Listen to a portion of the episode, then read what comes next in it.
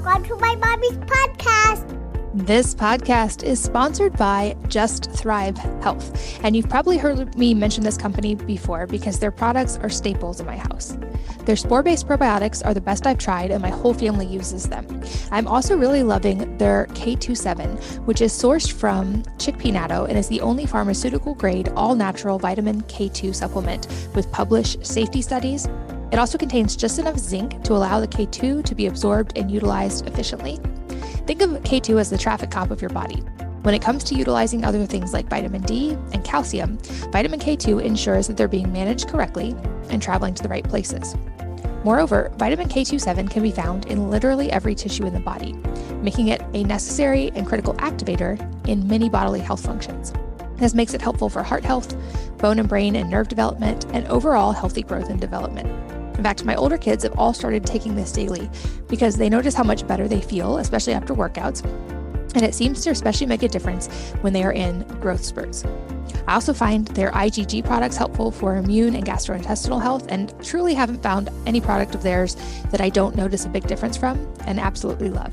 You can check out all their products and see for yourself at justthrivehealth.com slash wellnessmama. And the code wellnessmama15 will save you 15%. So that's J U S T T H R I V E H E A L T H dot com slash wellness mama and code wellness mama 15. This episode is brought to you by Element spelled LMNT. Element contains a science backed electrolyte ratio of 1,000 milligrams of sodium to 200 milligrams of potassium and 60 milligrams of magnesium without the junk, sugar, coloring, artificial ingredients, and fillers that are present in a lot of electrolytes. And this is why it's my go to. See, it turns out a lot of us aren't getting enough salt, and Element is my personal solution to this. But athletes, any of us who sweat or use the sauna, people who follow a low carb or paleo type diet or a diet low in processed foods, and moms, especially during breastfeeding, have an increased need for these particular electrolytes, including salt. And when we have an electrolyte deficiency or an imbalance, this can cause things like headaches, cramps, fatigue, muscle weakness. As I said, removing processed food from the diet is a great step, but when we do, we often eliminate our major sodium source that often doesn't get replaced. Element was co founded by my good friend Robb Wolf when he was looking to increase his athletic performance. And now it has thousands of avid fans, including Olympic athletes, pro athletes, special forces teams, and I would say people who outperform all of those, moms and families around the world. I drink Element almost every day to support my workouts and hydration levels and before and after sauna. My favorite flavor is definitely watermelon, but they have a lot of great flavors everything from citrus to berry to orange, grapefruit, and now even chocolate and mint chocolate if you like getting creative with it. And as a member of the Wellness Mama community, Element has a special offer just for you. You can get a free Element sample pack. You only cover the cost of shipping. And you can get that at drinklmnt.com slash wellness mama. So drink element, but spelled lmnt.com slash wellness mama. Hello and welcome to the Wellness Mama podcast. I'm Katie from wellnessmama.com and wellnesse.com. That's wellness with an E on the end. And this episode is all about sleep. I'm here with my good friend, Mollie McGlocklin, who is the creator of Sleep is a Skill and the host of the Sleep is a Skill podcast. Her company is one that helps people optimize sleep through a unique blend of technology, accountability, and behavioral change. And this started for her after navigating really intense insomnia while traveling. And so she created what she couldn't find, which is a place to learn the skill set of sleep and to have lifelong better sleep. And we get into that today. We talk about chronobiology, circadian rhythm, practical strategies. She talks about levers you can pull with light, temperature, food, etc., to improve your sleep what infradian rhythm is and how this applies to women especially, the most important things you can do during the day to improve your sleep, and much, much more. Mollie is a wealth of knowledge, and I cannot wait to share her with you. So let's jump in. Mollie, welcome to the podcast. Thanks so much for being here. Oh, Katie, thank you so much for having me. I cannot tell you how excited I am to have this conversation and just grateful um, over the course of the last few months to get to know you more. And I'm just so admire what you've created and built. And so I'm just grateful to be able to share more about sleep today. I am glad to have you here because that is such an important topic. And we got to be roommates at a conference recently, and I got to know you even better. And was so happy to get to share you with the audience today. And I know that your story, like many of us who get into part of the health world, there's often a personal reason why. And you had a very personal reason why sleep became your passion, and you now help thousands of people with their sleep. So, if you don't mind, let's start there and tell us how sleep became such a focus for you. Absolutely. Yeah. And I do think this provides some context for anyone listening because how I got into this was really to solve my own problem. And as you as you so eloquently pointed out, many of us uh, experience that when we get so immersed in a topic because we we want to create the solution for ourselves. So what mine looked like was really a kind of three-part series where for much of my life I had a lot of labels in the realm of my sleep. I'm a short sleeper, I'm a night owl, it's in my genes, I'm a bad sleeper, just how it is. A lot of these fixed um, ways of being and thinking that then I need to just survive this. This is how it is. You know, maybe um, pull yourself up by your bootstraps get through it if you sleep when you're dead, all of those kind of isms and ways of approaching, but really from a place that there's nothing that I can necessarily do to make a real lasting difference in this area. So why bother? So that was how it was for me for many years, even when I was younger. And then as the years went on, as a serial entrepreneur in Manhattan, burning the candle at both ends, I started getting more exaggerated with my habits. And what that ended up looking like was starting to go to bed later and later, waking up later and later, being justified and righteous about it, where I say, oh, well, who cares? I make my own hours, not a big deal. I'm more creative at night. Like, you know, I'm just going to foster this, lead into that, all of that. I did not start to notice uh, some of these through lines that in you know hindsight certainly uh, played a role in what was happening with my sleep. And some of those looked like getting the beginnings of an ulcer getting shingles in my 20s you know getting more and more anxious uh, as as time went on. And with that really missing some of these cues that something wasn't uh, working in the way i was managing my life. So it was not until i went through my own period of insomnia while traveling internationally that everything changed. And what that really looked like was my fiance and i were wanting to do kind of this uh, Tim Ferriss digital nomad thing, take a one way ticket, bring our businesses on the road before they're ready, massive stress. And really, the way that that all kind of coalesced was just I could not sleep. And it was days and days and days.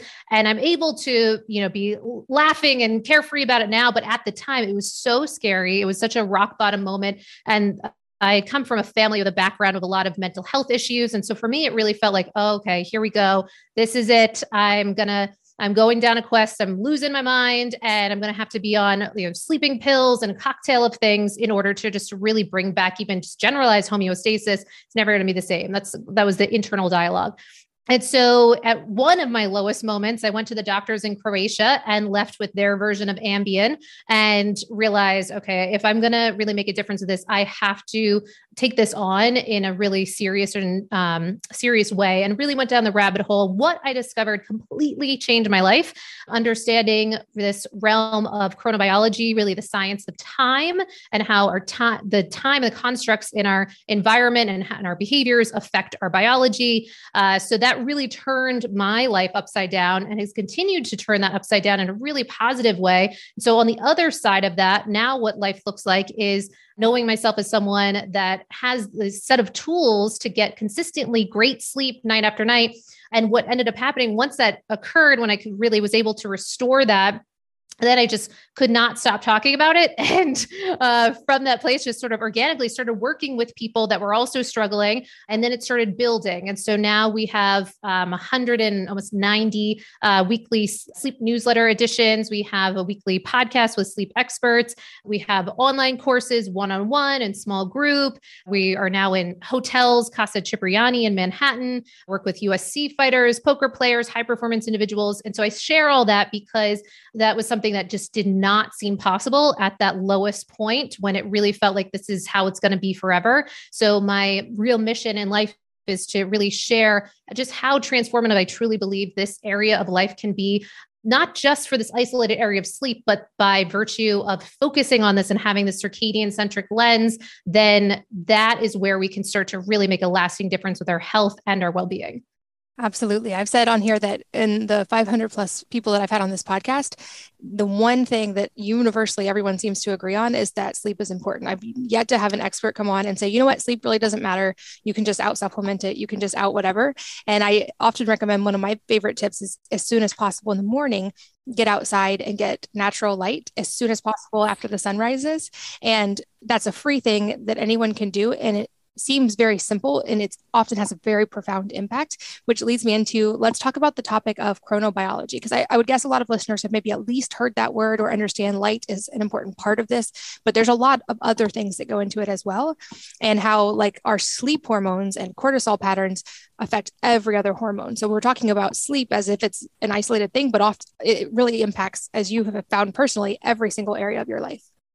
Absolutely. Well, one, I acknowledge you for noticing that through line with all of these amazing people that you've been able to, um, that you've set up a forum to have these conversations with and yes yes yes so important. And then also the getting outside and making that distinction of just how important that is. I think that can be something that people might hear and say yeah that's a nice idea. I kind of get that. Uh, but to really practice that and feel the difference like it sounds like you certainly have and continue to to do. And when we were roommates i know we were talking about um, the importance of these things that we'll get into today. So really really good points on that 100% so, having said that, as far as chronobiology, okay, so I mentioned briefly that chronobiology is really the science of time and how time affects our biology and our health.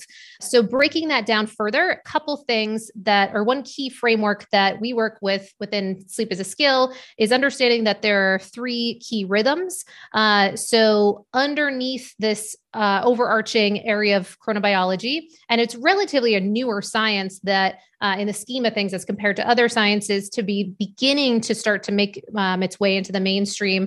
And so, some of the things that people might have heard is this first rhythm that is a bit more common, which is in the understanding, which is our circadian rhythm. So, our circadian rhythm, it's this rhythm that's happening on a 24 hour rhythm. And as diurnal creatures, we're meant to be active during the day and at rest at night. So, from that place, that is where we can really look to optimize and strengthen this rhythm. But it is important to note too, and so we'll do a lot of talking about that, or can do um, lean into that a bit more. There are two other rhythms that are important to know about too: our ultradian rhythms. So these are rhythms that happen less than a 24-hour rhythm, uh, our timeline, and so that can look like uh, your heart rate, that can look like your breathing, uh, certain other patterns that we can establish that are happening rhythmically and shift throughout the course of the day. And then there's also our infradian rhythm. And so our infradian rhythm being what's governed by for women and happening on around a 28 day schedule about a month or so. And so those are for women of menstruating age that that, that is something for us to be really mindful for because that can really affect our hormones at around four different times of the month. I'm sure you've done lots of diving in on this topic uh, but it's interesting to have this under this umbrella of chronobiology because it gives us a place an area of study to really dive into more um, if people are hearing this newly, or if they've loosely heard about it and how that can play a role in our sleep. So, back to the one that a lot of people have heard of is the circadian rhythm. So, what we do a lot of work with here is entrainment, how to entrain our surroundings and our behaviors to have a result on these rhythms in our bio in our biology so that they're happening continuously so that uh, and countably so that we don't have to think about it. So an example of that with our circadian rhythm is like the friend that you go out and everyone's out later it's a wedding or whatever happens and then the next morning they're the ones that still get up at around the same time the very next morning despite what happened the night before we're looking to become that friend essentially. Now, uh, what I can say about entrainment is that you can entrain in ways that are off kilter and you don't many of us are actually actively doing that in our modern society right now so what that can look like is in training by having light at the wrong time say watching netflix late or the temperature in your environment is high at the wrong times um, some of the foods that you might be eating and you know so we'll get into all of these different things but so you might be in training yourself to be on the weak side of the spectrum of your the strength and the robustness of your circadian rhythm or the strong side. So we want to move everything over to that strong side um, and that does technically include those other rhythms that we spoke to too. Um, so from that place, what I want to definitely begin to underscore is that there are a couple that are most important so the first one you touched on so beautifully which is light timing. So light timing is going to be your biggest zeitgeber which is known as your time giver for the entrainment of all of these rhythms. So if you get nothing else out of what i'm saying please let it be this that light is the most crucial thing that you can learn to lean into. We call this company Sleep is a Skill for a reason because it does actually uh, behoove us to learn more about some of these things that so massively impact our biology. And for so long, these were automatically happening. And these were automatically happening because of our ways of setting up our life. So, what I mean by that is that um, I often reference a study that came out of the EPA in 2001, where it showed that the average American was spending about 93% of their time inside. That was both indoors and in an automobile. And the reason I mentioned that in reference to all of this is that the average person, this is back in 2001, by the way, before a pandemic, before, you know, smartphones, before, you know, Netflix and all the things. So with that, only 7% of their entire life on average was spent outdoors. The reason that that is so important to this conversation is that this is part of what's become broken with this entrainment process. Because previous to that, we would have been outside in this realm of nature. We would have had all these cues that we'll speak to that would automatically be happening. So we wouldn't have to think of it. Because we've now gone inward, gone inside, become these indoor kind of zoo animals, then we are divorced from some of these rhythm and cues. So now we have to artificially artificially create those. And so we can talk about what that would look like. Yeah, that study, I remember you talking about that at the event we were at. And it makes sense based on how much we're all inside, but it still shocked me that it's 93% of our time and probably higher now.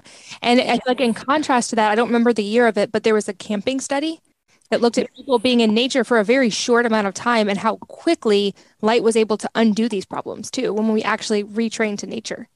Yes. Oh, I'm so glad you mentioned that. See, this is you're kindred spirits because uh, that study I really, really think is so important. That's at a University of Colorado. And what happened with that study was um, taking individuals that had kind of self identified as being night owls or going to bed um, skewing later of their time of sleep onset.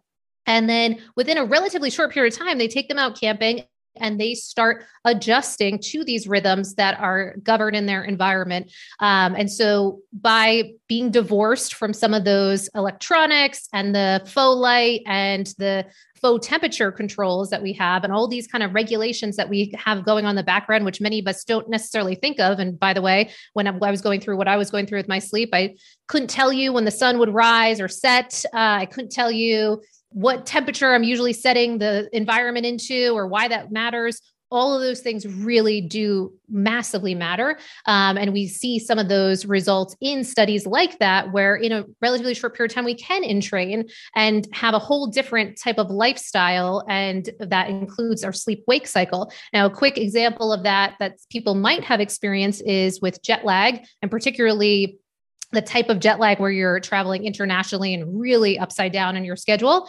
And with that, while it can feel very weird and off for the first few days, and as things keep going, you're often surprised at how many things can just feel very confusing. And then over time, within a relatively short period of time, you start to entrain to whatever the Hong Kong time zone and you had been in New York.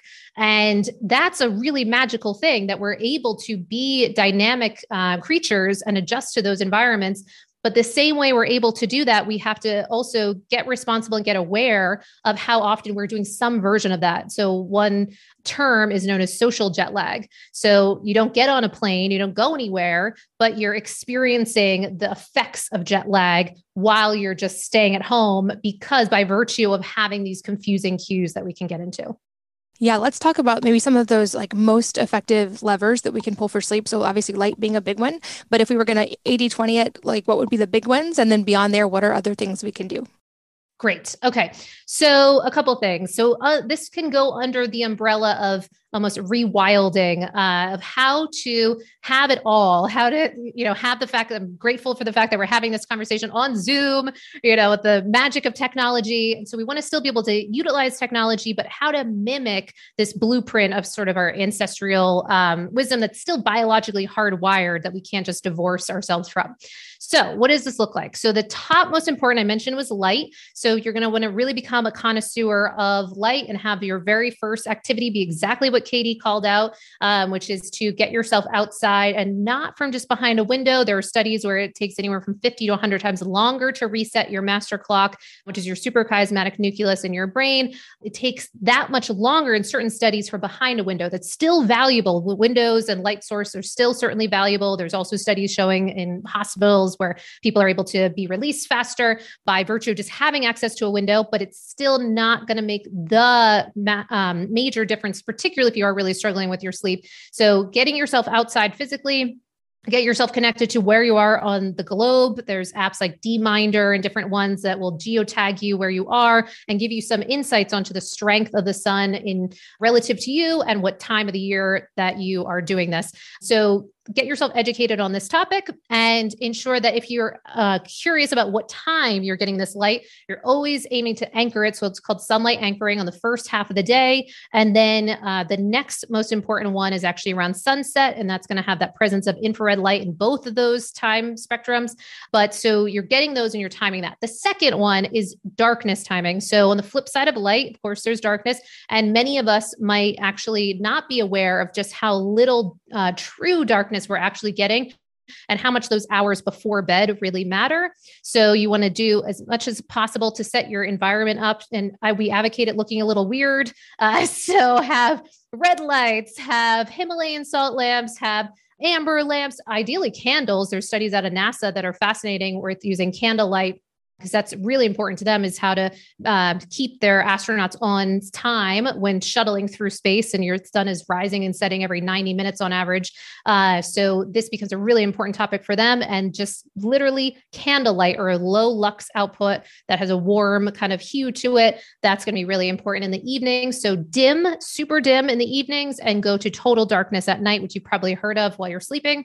Now uh, aside from the light and dark, the next one is temperature. So, temperature is one that one you can uh, look to the ambient temperature that you have in your space and you can use this as another cue for yourself where you're getting yourself at a warmer temperature throughout the course of the day because it's not static it's dynamic and you want it to be rising throughout the course of the day by virtue of the things that you're doing you have a lot to say over all of these things so getting yourself outside, getting yourself moving, even taking on cognitively demanding tasks can um, heat up certain brain matter. There's things around certainly the meal timing that you're going to have is going to heat your body temperature up.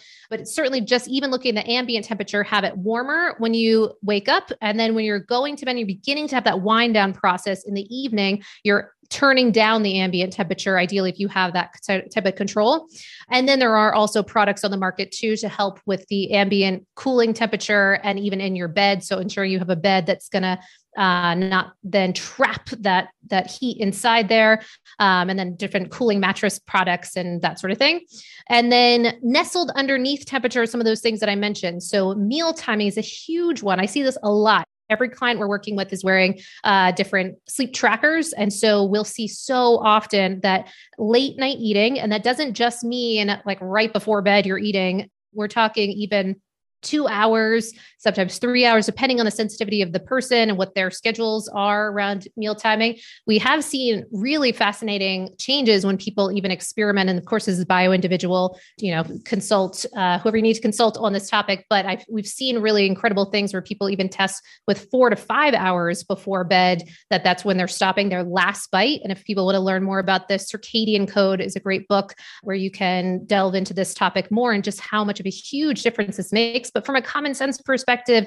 that uh, you can imagine that if you are eating and the assumption is that you're getting energy from this food, there makes sense that the body would imagine that we're still needing to do things if we are eating the bulk of our calories. And many of us are actually backloading our calories into the later on into the day if you're someone that intermittent fasts i've seen a lot of that too. People are um, skipping breakfast skipping you know pushing uh, their their meals much much later. So and that's not to take away from intermittent fasting fantastic. And how can we play with the rhythm? So there's something called circadian rhythm intermittent fasting and that is one where you're aiming to eat within sunrise and sunset and that can be a more gentle fast to begin with someone's you know fasting curious.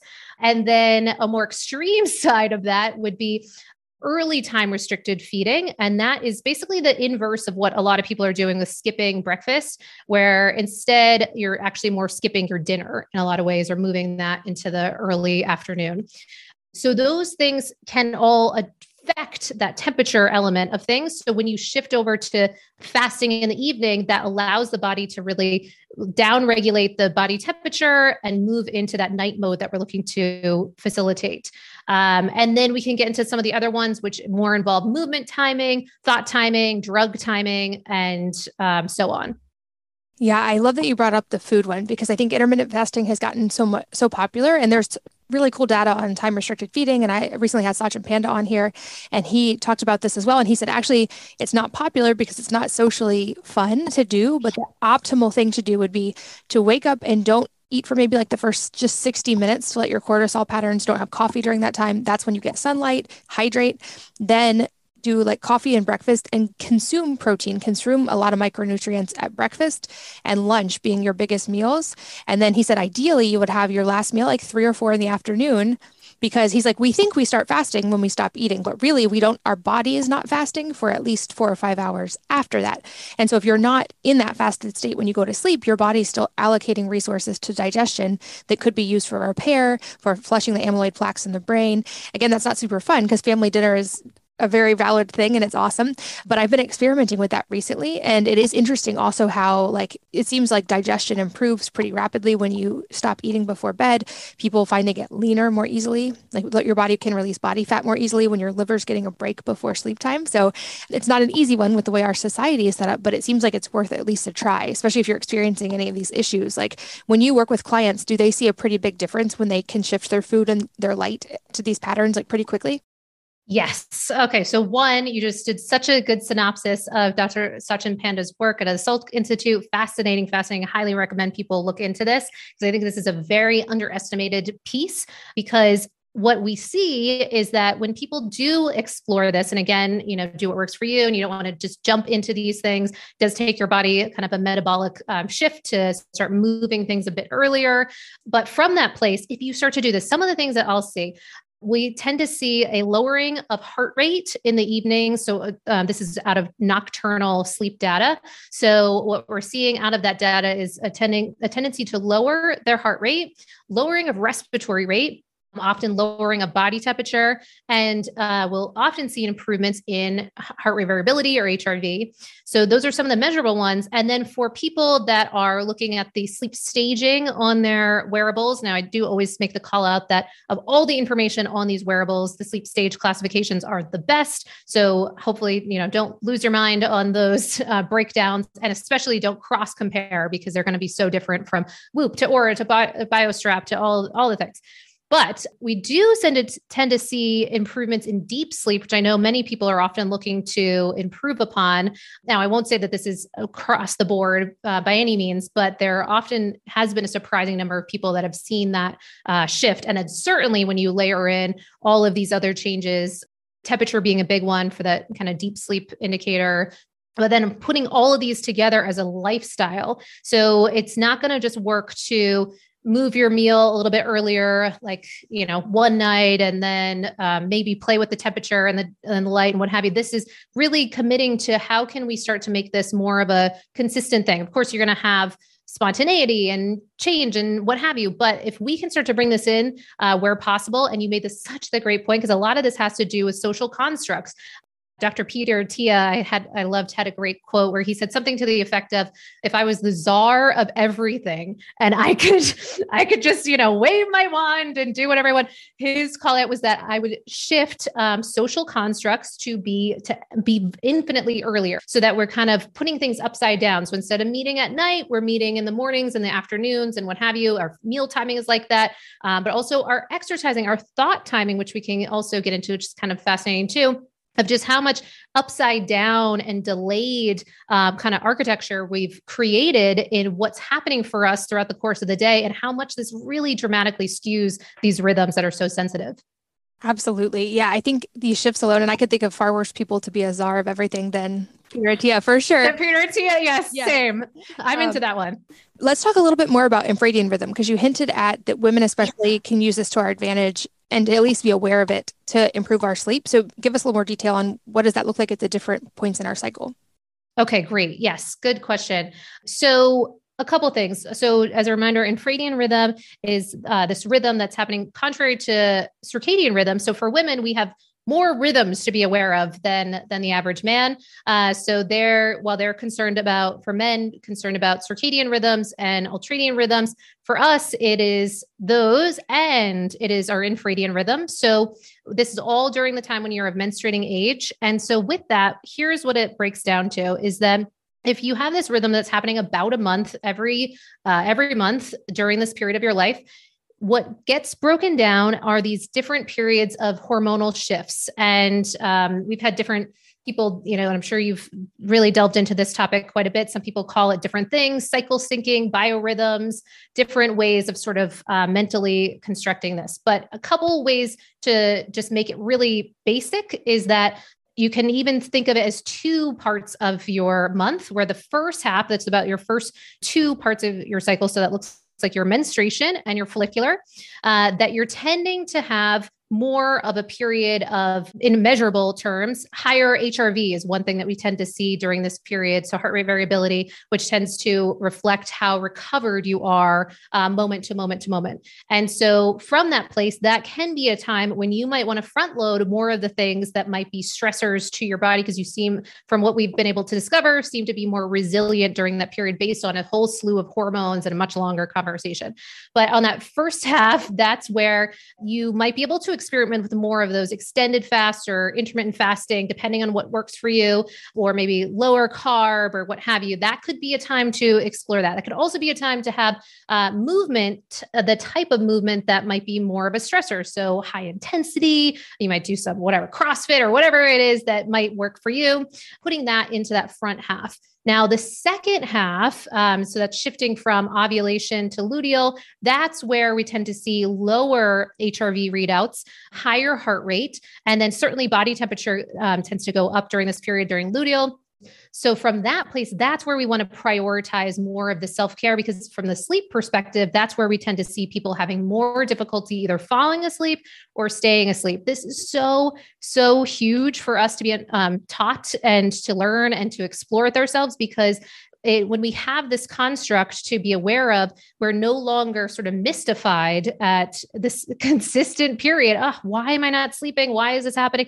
And what we can do about it. So, from that place. This is actually, there's interesting conversation, different studies coming out around breath work during that time being even more important to lean into because we seem to change the breathing style um, during that period of the second half of our cycle. So that can be a period where you might want to prioritize more of that. You might want to have lighter, you know, yoga, kind of a light sort of style to how you're taking on this movement or other stressors. This wouldn't necessarily be the maybe the best time to do, you know, kind of intense sauna or intense. Um, if we're getting into kind of the biohacking space, you know, cold plunge and all of those sort of things, we might want to regulate those into that front half. Now, if you really want to go in deeper to this, of course, Katie is going to have tons of amazing resources and really go more nuanced on the different types of hormones that are at play for this, and then what can happen when these get thrown off, and then how to restore that. But part of the virtue of this is even from that place, if you have that overarching framework, you can begin to, instead of making yourself wrong, I used to do this myself and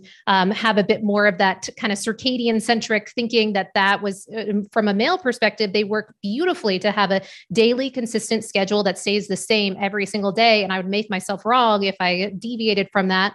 But it actually is a way for us to kind of biohack our biology to live in alignment with these things, be informed by these, not be surprised. And then there might be different supplements you might lean into at different parts of those cycles and different behaviors and activities, but those are going to drastically impact your sleep results. Yeah, I've learned this the hard way myself as well, especially with really heavy lifting. I've been enjoying getting a lot stronger and doing heavy lifts. And I've learned to try my max lifts when I'm going to increase weight during the first half of my cycle, because right before my period is not the time that my body wants to do that. And I get a lot farther when I'm working with it. There's also been, I know you and I have talked about this, a lot of recent information about neurodegenerative disease and sleep. And it makes sense, of course, that there would be a connection here. I know I've read about how uh, the body flushes that cerebral spinal fluid and can help break down the amyloid plaques in the brain during deep sleep, which you've talked about how important deep sleep is. But what is the data saying right now about the like the link between sleep quality and some of these neurodegenerative problems we're seeing arise? Yes. Okay. So, such good points. Um, and I also appreciate you sharing about your own kind of hormonal journey and awareness, because this is something that I hope um, on this conversation sparks more interest, or if you've already been exploring that, to really dive deeper on that topic. And as far as this from a long term perspective, and even there's short term ramifications of the cognitive functions when sleep is impaired. And so, what that's looking like on the positive side of things is that one of the big reasons that sleep has become um, has gotten out more in the mainstream and you're seeing an uptick in more studies and conversations and more kind of mainstream data is for a few reasons one certainly because so many people are just purely struggling and some we're at all-time highs. Two wearables and suddenly it's become more gamified. But three another big reason is because of some of these really impressive studies where there seems to be more of this correlation between uh, sleep deprivation and consistent chronic sleep deprivation and rates of some of these neurodegenerative diseases, Parkinson's, Alzheimer's, dementia. Uh, and so, from that place, this is suddenly giving people an access point that might have, you know, maybe the runs in their family or they've just uh, wanted to be aware of what can they possibly do. This gives us things to do decades in advance uh, but then, even also in the short term, because there's going to be short term effects of even um, acute periods of sleep deprivation. So, what this looks like is the, the more recent discovery is something known as glymphatic drainage versus lymphatic. So, lymphatic with an L, um, glymphatic with a G. And so, glymphatic is this process of fluid that's really being flushed through the brain each night, particularly during uh, deep sleep. And during that period, what's happening is your brain is really shrinking in size. And so that allows for this fluid to flush out all the daily accumulation of kind of toxic waste to the body, to the cellular element of things. So this waste product um, is getting flushed out. So when we've set ourselves up powerfully and we're doing all the things we've talked about doing, then you're really setting the environment for the body to focus on that really really important piece each night on the first half of the night, because that's when deep sleep, uh, highest ratio tends to happen is the first half. So protecting that first half becomes really important to facilitate ample amounts of glymphatic drainage. When we are not facilitating that consistently, what we seem to have happen is this buildup of that amyloid beta plaque. And that, if you look at it side by side of a brain that's kind of gone under chronic sleep deprivation for extended periods of time and Alzheimer's brain, for example, put them side by side, there seems to be a lot of correlations and uh, similarities between that buildup of that plaque. So that's where suddenly people are starting to say, okay, this could be an access point for us to be able to have a say of what future we live into. So from that place, what a lot of people are doing, unbeknownst to them, is just sort of, and that's what I was doing for years, was say, well, what's the difference? Just push out, go to bed a little bit later. I'm in the groove. I'm writing. I'm doing whatever. Like, who cares? Go to bed a little bit later. Now, in the lobbing off of that first half of the night, that's exactly what you're cutting into is more of that deep sleep because the body likes to stay on time. And the other flip side of that, and it's a whole other conversation, is if you're lobbing off the morning, say you want to get up early to go work out or what have you, during that period, that's when we tend to get a higher ratio of REM. And I know deep sleep gets a lot of press, but REM is uh, wildly important. I'm very passionate about the mental health side of things. And REM, you can almost think of it as your built in internal therapist. And if we're not really carving out enough of that early morning time too, that can bring about more difficulties with emotional regulation, anxiety levels, a number of things, and memory and other things that can really go um, if we're not facilitating that. But certainly on the first half of that, that glymphatic drainage has gotten a lot of press because there's really impressive studies um, that seem to really paint it in a light where it um, looks like there's not a lot of question that that is something that is at least connected and we're figuring out just how much that is connected. Yeah that's a great point and i know i, I follow you on instagram as well and you're like my person to beat on deep sleep because yours is so dialed in. And it's, um, but to get between three to four hours of deep sleep a night is impressive, but it requires, to your point, like it, the majority of that seems to happen between 10 and 2. And when I look at my Oura ring in the morning, almost all deep sleep happens in that window. And then the REM tends to happen, like you said, early morning. And so it's like not an either or, you need both of them. But I have found like for deep sleep, for sure, if I can get in bed before 10, deep sleep is amazing and HRV is amazing. That's also a harder social thing, although it is easier if you stop eating at three or four in the afternoon because your body's like, okay, done digesting, time for sleep. Yes. And uh, so, one thing that's really cool, and I do really advocate that anyone's listening, um, if you have the means to get yourself some sort of sleep, uh, sleep tracker, and even if you don't, or if you're not involved in that, um, doing a sleep diary or sleep log, when you get these numbers, it becomes so, so helpful for us to continue to gamify. And so, one thing that I've seen is now I have uh, years and years of data. I can also see like a really cool diary, honestly, looking at longitudinally, I know unequivocally certain points I can point to, and I know just what was was happening based on my sleep results. And one real key difference was when I really started moving that earlier meal timing back. Now, of course, with what we shared about um, infradian rhythm, being mindful of that, that is something where you really want to be um, aware that you're uh, there might be certain periods of your period. So in that second half, um, that maybe you don't want to push it as quite as much. And so that might not be a time to do as much of that intermittent fasting phase of things. But I've seen such a difference for myself as far as even the deep sleep numbers. And that was one of the big changes that had been made during that period. And now I really become addicted to that uh, feeling of being able to wake up the next day with such great sleep. And I know when people, um, you know, the social construct piece, if you have to go out with someone and they have that later schedule, oh my God, you know, we go to a lot of conferences and what have you, and the dinners are always so late. And I really have to adjust with that for a while. It takes a little bit of time because because when we think about this Zeitgeber distinction, it's really like, you know, it, it, stands for the takeaway is time giver. All of these time givers play such a dramatic role in our sleep results. And it's not just about your sleep results for last night don't just come about from what you did the day before. They're also layered in with days and days before that.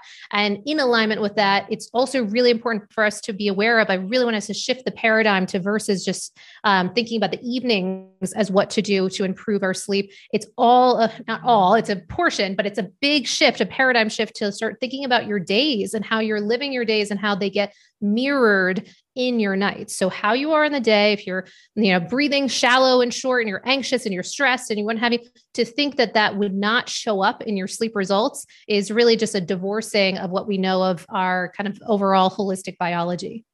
And another specific question that I heard from quite a few people that I would guess you have some tips on is women who are in that perimenopause or menopausal age who then see differences in their sleep or especially seem to wake up in the middle of the night or have trouble either falling asleep or more especially getting back to sleep when they wake up? Oh, yes, that's such a huge one. Um, so, wake ups now, I will say across the board for anyone listening, no matter the gender or age, there are a ton of reasons for wake ups. I actually had a client that called it forensic sleep or some version of this like uh, and really the point the takeaway with that is that there's it does take some digging to find out what might be at the source for you with your particular type of in this case wake up so I can one kind of rattle off a few of these, and often these will apply to women of perimenopause and menopausal age, and even sometimes postmenopause. Um, but there might be a few more certainly keys to this as far as hormonal um, shifts that might be at play. But often these can then send things even more awry. So the first one I would say that often can really affect women, and we see to see this other change that I did not mention in our infradian rhythm, which is also our glucose levels. So we tend to see a higher kind of resting glucose state in that second half of our cycle versus the first half. And so during that period, if we are also then leaning into some of those cravings because we're having that higher resting glucose. We're looking for our highest, you know, yield item that can get us the most energy return, which often at, on the short short end might be the things that maybe don't benefit us as much. So it might be the sugary, the processed, the what have you. And if we're doing that, then we're creating that instability in glucose. And with that, that can often be for these for women that are dealing with this, this can be a really fantastic place to begin is the balancing of our blood sugar because I think many of us might not realize just how much that shows up in our sleep. So we did a study, or not a study, but um, we did a just a focused look at a small group of individuals at Levels. Um, so the continuous glucose monitor company and uh, people wearing Oura rings and would overlay the data. Some of the things that we would find would be that there would be this tendency to the wake up periods that were logged on the Oura ring. They would also have correspond with dips in their glucose at those times. The hypothesis around that, and these are non diabetic individuals. Um, so the hypothesis with that is that when we're having that crash, then presumably it's a stress response for a body, for a body, and cortisol, adrenaline, and sort of that type of wake up that you're really up. Um, that can be so frustrating because it's not just like up, go to the bathroom, fall back asleep. You are awake.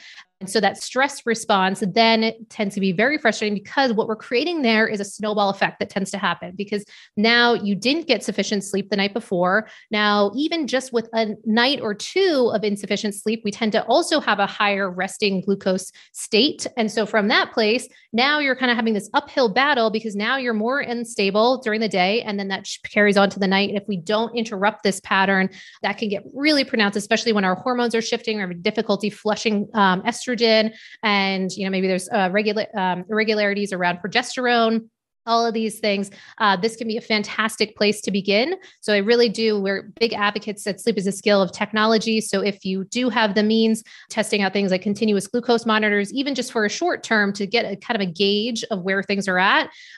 At a, both parts of your cycle as well, then that can be really, really eye opening. So, that would be one um, basic place to begin.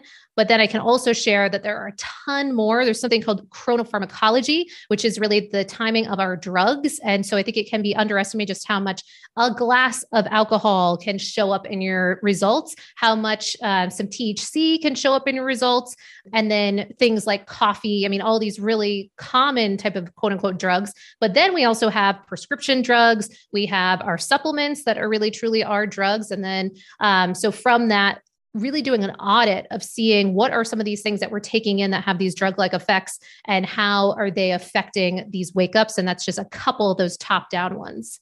Awesome. And I know there's like a million more directions we could go related to sleep, and hopefully we can do around two and around three one day. Oh, I'd love that. Awesome. Well, who, people who want a jumping in point today, I know you have so many resources that you've created over the years. Where do you recommend people find you and start learning more? Oh, absolutely. So at sleepisaskill.com, we aim to provide as many sort of practical and free takeaways as humanly possible. So on there, you can take a sleep assessment and then get auto triggered a response back with um, some resources that tailor to what you're dealing with with your sleep. You can also sign up for a weekly sleep newsletter. We aim for that to be the most obsessive sleep newsletter on the planet, where we aim to put as many sort of resources, but also um, you know, kind of sleep experiments. And we encourage the readers to also send screenshots of things that you're finding and kind of takeaways. We really want to be little detectives in this sleep area and actually make this a lens for improving our life as a whole to start really becoming aware of, oh my gosh, these behaviors have a really um, visible and point to um, effect of uh, on a result of our biology. So you can sign up for that newsletter. We also have our weekly um, podcast as well. And then if you are really, really struggling, we also have options for small group trainings where you do um, wear a different, uh, you wear a sleep tr- uh, tracker throughout the course of the time when you're doing this kind of 90 day looks. That's our flagship offering is a 90 day kind of journey through sleep and sleep optimization. And from the end of that, our aim is that you uh, have a wild amount of tools and awareness in the area of sleep. And you've also gamified this and you're surrounding yourself with other people that are looking to do the same and starting to experiment and seeing what's at the source of some of the um, hiccups for you with your sleep. And we also have one on one options for that as well. But lots of new things coming. And we're always looking to kind of explore some of the sleep sleep gadgets and you know different things that are on the market to make sense of what makes sense to invest in and what you know maybe you could kind of leave to the side Perfect. I'll put all those links in the show notes for you guys listening while you're on the go. Those will all be at wellnessmama.fm. This podcast is sponsored by Just Thrive Health. And you've probably heard me mention this company before because their products are staples in my house. Their spore based probiotics are the best I've tried, and my whole family uses them. I'm also really loving their K27, which is sourced from chickpea natto and is the only pharmaceutical grade all natural vitamin K2 supplement with published safety studies. It also contains just enough zinc to allow the K2 to be absorbed and utilized efficiently. Think of K2 as the traffic cop of your body. When it comes to utilizing other things like vitamin D and calcium, vitamin K2 ensures that they're being managed correctly and traveling to the right places. Moreover, vitamin K27 can be found in literally every tissue in the body, making it a necessary and critical activator in many bodily health functions. This makes it helpful for heart health, bone and brain and nerve development, and overall healthy growth and development. In fact, my older kids have all started taking this daily because they notice how much better they feel, especially after workouts, and it seems to especially make a difference when they are in growth spurts. I also find their IgG products helpful for immune and gastrointestinal health, and truly haven't found any product of theirs that I don't notice a big difference from and absolutely love. You can check out all their products and see for yourself at justthrivehealth.com slash wellnessmama. And the code wellnessmama15 will save you 15%. So that's J-U-S-T-T-H-R-I-V-E H-E-A-L-T-H dot com slash wellness mama and code wellness mama 15. This episode is brought to you by Element, spelled LMNT. Element contains a science backed electrolyte ratio of 1,000 milligrams of sodium to 200 milligrams of potassium and 60 milligrams of magnesium without the junk, sugar, coloring, artificial ingredients, and fillers that are present in a lot of electrolytes. And this is why it's my go to.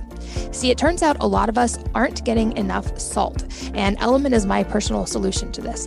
But athletes, any of us who sweat or use the sauna, people who follow a low carb or paleo type diet or a diet low in processed foods, and moms, especially during breastfeeding, have an increased need for these particular electrolytes, including salt. And when we have an electrolyte deficiency or an imbalance, this can cause things like headaches, cramps, fatigue, muscle weakness. As I said, removing processed food from the diet is a great step, but when we do, we often eliminate our major sodium source that often doesn't get replaced. Element was co founded by my good friend Robb Wolf when he was looking to increase his athletic performance. And now it has thousands of avid fans, including Olympic athletes, pro athletes, special forces teams, and I would say people who outperform all of those, moms and families around the world. I drink Element almost every day to support my workouts and hydration levels and before and after sauna. My favorite flavor is definitely watermelon, but they have a lot of great flavors everything from citrus to berry to orange, grapefruit, and now even chocolate and mint chocolate if you like getting creative with it. And as a member of the Wellness Mama community, Element has a special offer just for you. You can get a free Element sample pack. You only cover the cost of shipping.